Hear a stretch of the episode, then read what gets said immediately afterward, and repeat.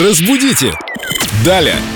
С нами Виктория Полякова, культуролог, знаток русского языка, разных идиоматических выражений, в том числе, но бывают загадки практически неразрешимые. Сегодня об одной из таких загадок. Привет, Вика. Привет, ребят. Речь о выражении «ехала-болела».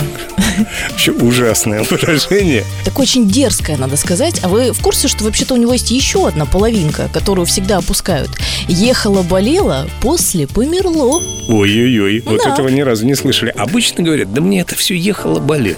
Как будто бы мне фиолетово. Да, именно так. Так говорят, когда мне все равно, мне без разницы. А в чем был вопрос? А вопрос был в том, откуда вообще к нам пришло такое выражение. Этот вопрос нам задают ВКонтакте в официальной группе Эльду Радио в соответствующей ветке вопрос Виктории Поляковой. Значит, откуда пошло это выражение? И выясняется, что ниоткуда. Скорее всего, надо думать, оно пришло из народа, как многие выражения. Ехала, болела, ну и нет никакого дела. Мне кажется, что это могло прийти из сленга врачей скорой помощи. Ехала болел. Ох, не хотелось бы так думать, что Вот им Ну, без ехала, продолжения, болела. да, без продолжения, которое ты м, обозначила в начале. Но если у нас нет идей, давайте спросим наших слушателей. У нас такие образованные, умные слушатели. Напишите в WhatsApp Эльду Радио 8 911 921 1014 свою версию происхождения выражения «ехала-болела». Ну и на этом всем здоровья и спасибо за ваши вопросы. А Вике спасибо за ответы. До новых встреч!